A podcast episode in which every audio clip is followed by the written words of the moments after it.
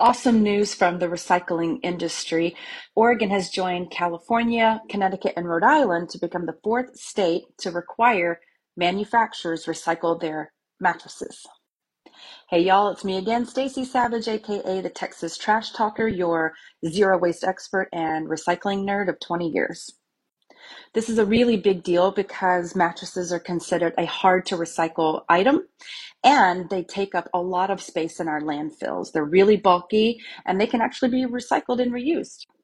In the zero waste world, we call this EPR or extended producer responsibility. It takes the financial onus off of taxpayers.